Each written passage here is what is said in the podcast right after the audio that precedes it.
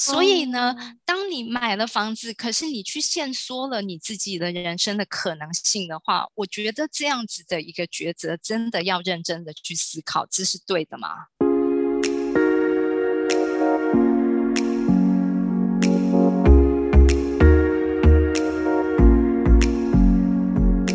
欢迎来到沙塔学院院长聊心事，我是 Cecily，我是 Amy 老师。Hello，Amy。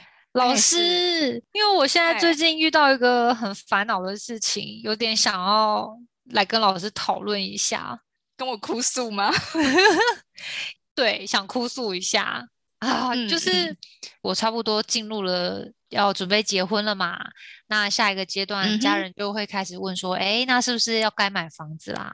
可是我最近对于买房子这件事情 很纠结。哦，OK，这几乎呢是到了一个所谓要成家的年轻人普遍都会遇到的问题哦，一个很大的难题。对，纠结的点是，因为我身旁结婚的朋友也有几位了，他们其实也有买房子了。就是我有个很好朋友，他大概在应该算是我们大学毕业后五六年吧，他就结婚。也在那个当下，就算是有公婆的赞助买了房子，可是买了房子，那运气还蛮好的哦。对啊，可是他买了房子之后，头期款算是公婆帮忙嘛，那后面的房贷就是要自己小夫妻两个人要自己去去处理跟照顾啊。我那时候跟他讨论到说，哎。因为他们家的平数就是三四十平吧，就是一般两房三房一厅，就还算 OK，还算不小，有一定有一定生活空间的房子。按照这样比例算下来，他告诉我说，他可能平均一个月大概花在房贷上面，就至少要四万上下这个金额。但是除了这个之外，他们还有买车，所以车子还有车贷。听他这样算起来，我觉得基本上就是他们两个人一半的薪水不见了。嗯，那可想而知，大概都是这个样子。然后，然后我觉得一半还算不算高呢？真的吗？然后，可是恐怖的是，后来他们孩子出生了，孩子出生了，就又会有一笔。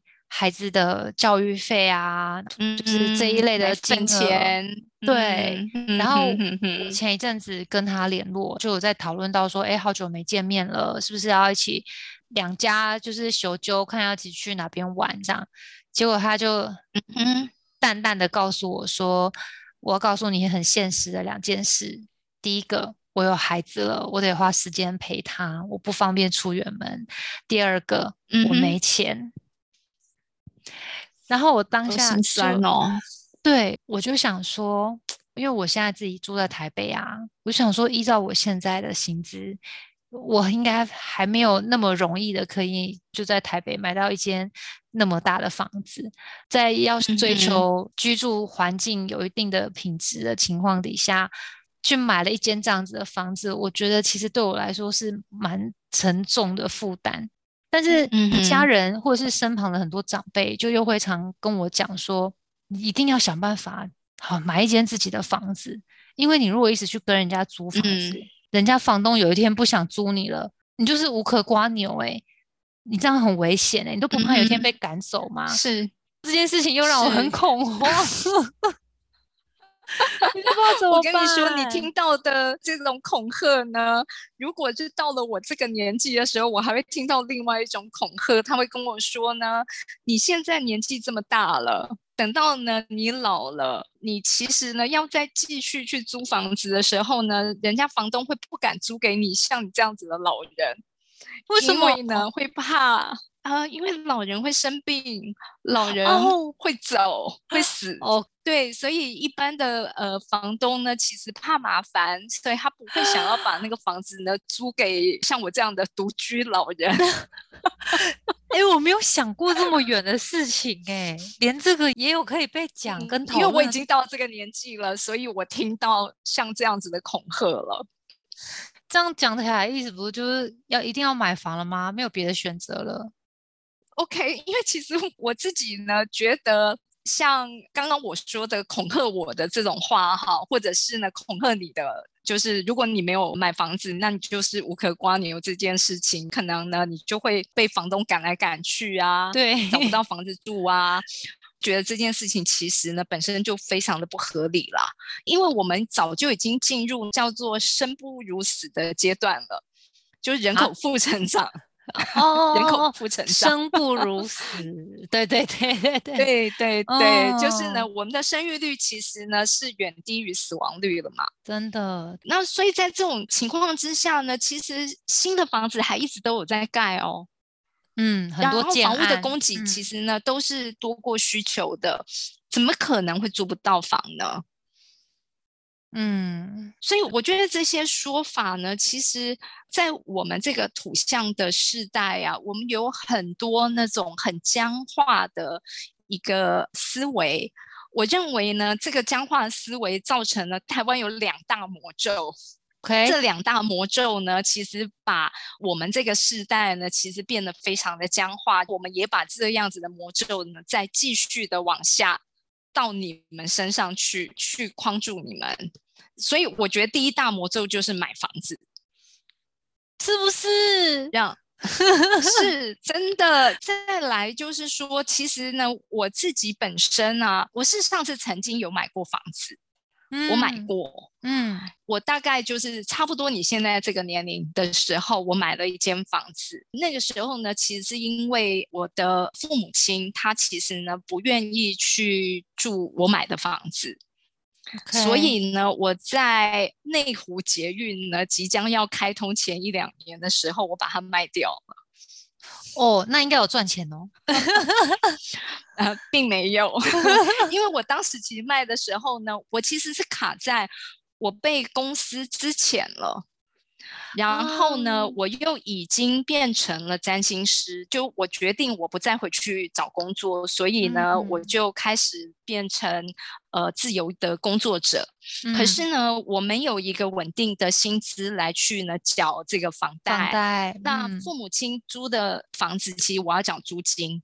嗯嗯。所以呢，我的父母亲如果不愿意搬到我买的房子的话，那我就同时又要缴租金，我又要缴那个房贷。我压力非常的大，那在这样子的情况之下呢，我其实眼下有一个最容易的选择，就是我重回职场。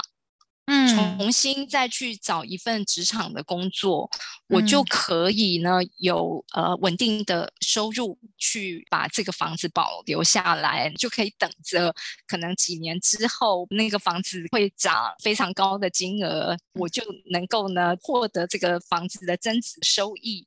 嗯，但是呢，我并不是一个只看眼前现实面的人。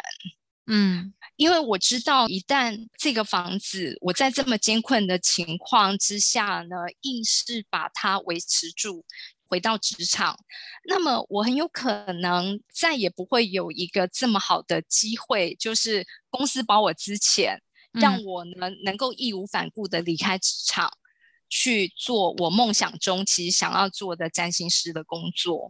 嗯，我觉得我不会再有这样子的机会了，所以眼下我的年纪、我的状态，其实是最合适让我能够转型去当占星师的时机。所以我不愿意为了要去保有这一间房子，我就呢放弃了我的梦想。嗯，所以我最后的决定就是呢，我把房子给卖了。你知道吗？因为我们聊到这个话题哦，如果我当时那个房子其实有保留下的话，我记得我当时买大概就是 SARS 之后的时间，所以 SARS 是二零零三年嘛。嗯嗯哈，到目前哈，今年呢，如果我当时的房子其实还留着的话呢，我可能差不多已经缴完二十年的房贷了。哦，那就现在啦。对我自己有在那边想象，就是说，如果当年。我的房子其实有留下来的话，我做的选择是我重新回职场。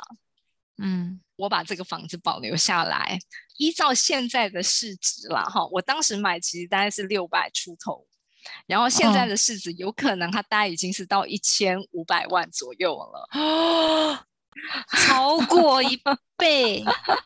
是，然后呢，我可能因为有这一间房子，所以呢，我继续待在职场里面。我可能呢，每天进办公室上班。我事实上呢，可能是那种呢，就是天天在下班或者是中午跟同事呢抱怨老板的人。好有画面，对我抱怨老板，但是呢，我不敢离职，但是我还是每天告诉大家说，等到有一天，等到我把这个工作辞掉了之后，我呢就要去当占星师了。这句话很常听到，等到退休我要怎样？常听到这些长辈们在讲这句话。啊，是，所以我觉得就是当下的选择呢，其实是一个我不依着现实的层面呢去做的一个决定。但是呢，我不知道其实当了占星师之后的未来可能会是什么样子。当我懂星盘，所以我晓得呢，其实占星师是一个很适合我的工作。我也知道呢，其实它对于我来说呢，是一种自我成就的一个满足。但是我最后，当我选择的是我的梦想哦，可是呢，在我这个世代土象世代的人，我们想象中啊，会为梦想而生存的人呢，其实就会过得很辛苦。嗯。对啊，因为呢，你你为了梦想，事实上呢，就代表说你得要投入你自己的时间，跟你可能要牺牲掉你的赚钱的机会。嗯，其实呢，大部分的人听到梦想呢，反而会有一种很像呢，呃，怪兽出现一样，会惊慌失措。对，确实。对我来说，我反而会觉得眼前现实所看到，刚说的这个台湾的大魔咒，一定要买房子，你不买房就一定会怎么样的这些说法，我反而会觉得，其实呢，我会质疑这样子的说法。现实面来说呢，我们用合理的逻辑去判断，我刚前面已经讲过的这些，我觉得没有道理。我会因为我没有一间自己的房子，我就没有办法可以呢生活下去。我反而会觉得这些说法其实它像是呢房地产业者他的行销的话术，可是大家都买单。哦，所以我才觉得这样子的话术是嗤之以鼻的。嗯，目前的我。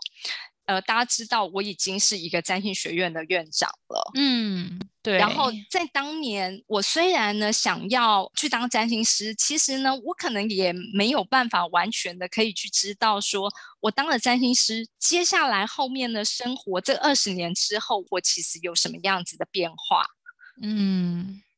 可是呢，我当时只知道我应该要。能够呢，去为我自己创造出更大的自由度，所以我应该要把我的时间跟金钱去投资在我自己身上，而不是投资在房子身上。嗯，对，把钱投资在自己身上。嗯，是因为我觉得呢，我投资在我自己的身上，它。可能可以变出来的东西，事实上呢，是远超过我在现实层面上面能够想象得到的。嗯，虽然我当下看不到，可是呢，它一定有一个我想象不到的未来的前景。嗯，而我相信我自己。嗯嗯，所以我相信这条路呢，当我这样子投资在自己身上的回报，都远超过于任何你说房子增值所带来的价值的。嗯，所以到现在啊，其实我分享一个有趣的东西，就是我刚刚其实提到了，说我让我自己变得更有自由度。我现在即便还是租房子，可是呢，我可以不用在台北市生活，嗯，我可以选择在台湾的任何一个城市。如果我今天其实我想要买房子，我想要选择一个落脚的地方，我可以选择任何的城市，我都能生活。对，真的，对，我不用去扛着台北市的高房价嘛。对，对，而且更大的自由度是我不是只有在台湾，我可以选择在很多不一样的国家，我都可以生活。是。是，这是真的。因为呢，我现在已经是一个叫做数位游牧民族。对，那这个名词你听过吧？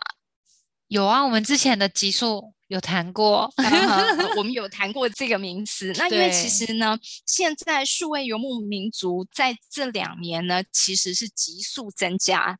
嗯嗯嗯，因为呢，从疫情时代之后，其实有非常多的人他都是远端的工作，再加上呢，因为有非常多的那种原本是呢呃依赖观光为主要收入的国家，他们在这个疫情呢，其实他呃瞬间就减少了很多观光的收入。其实我在之前有预言过一件事情，我觉得未来在这个世界最主要的旅行的族群就是数位游牧民族。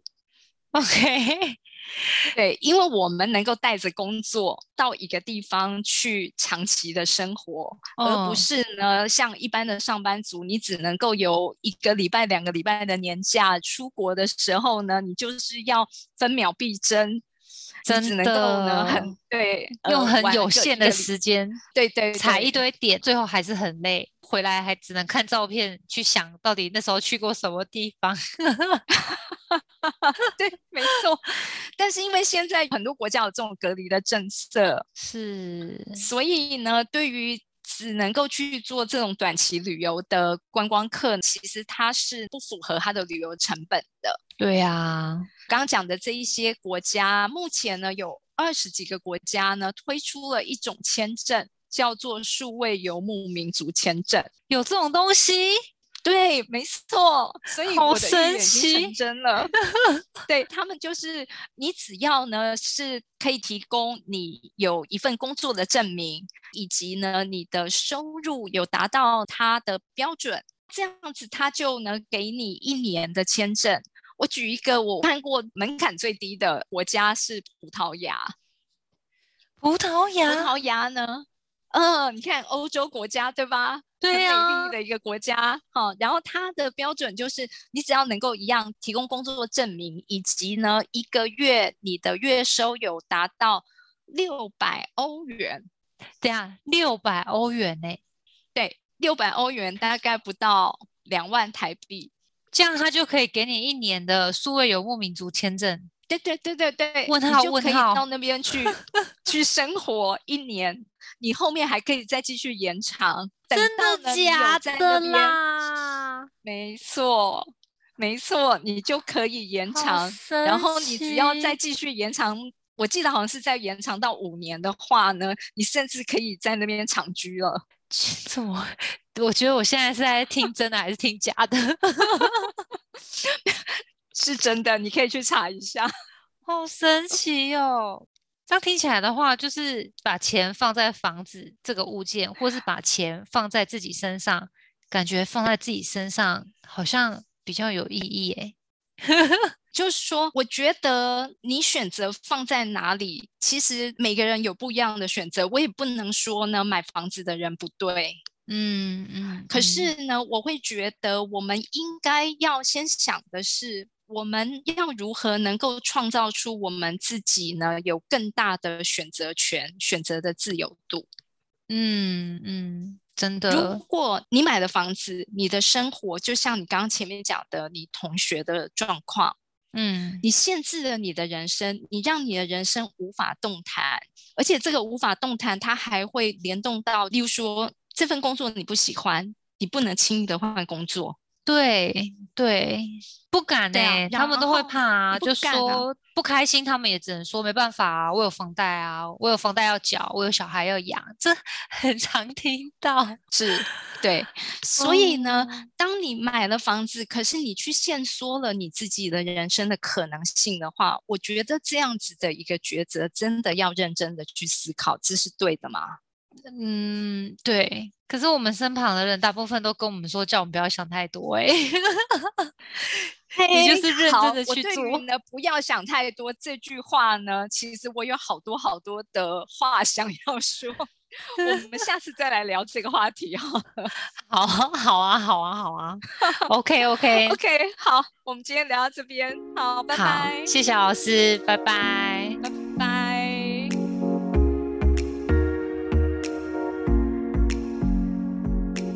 凝视星空，开启生命。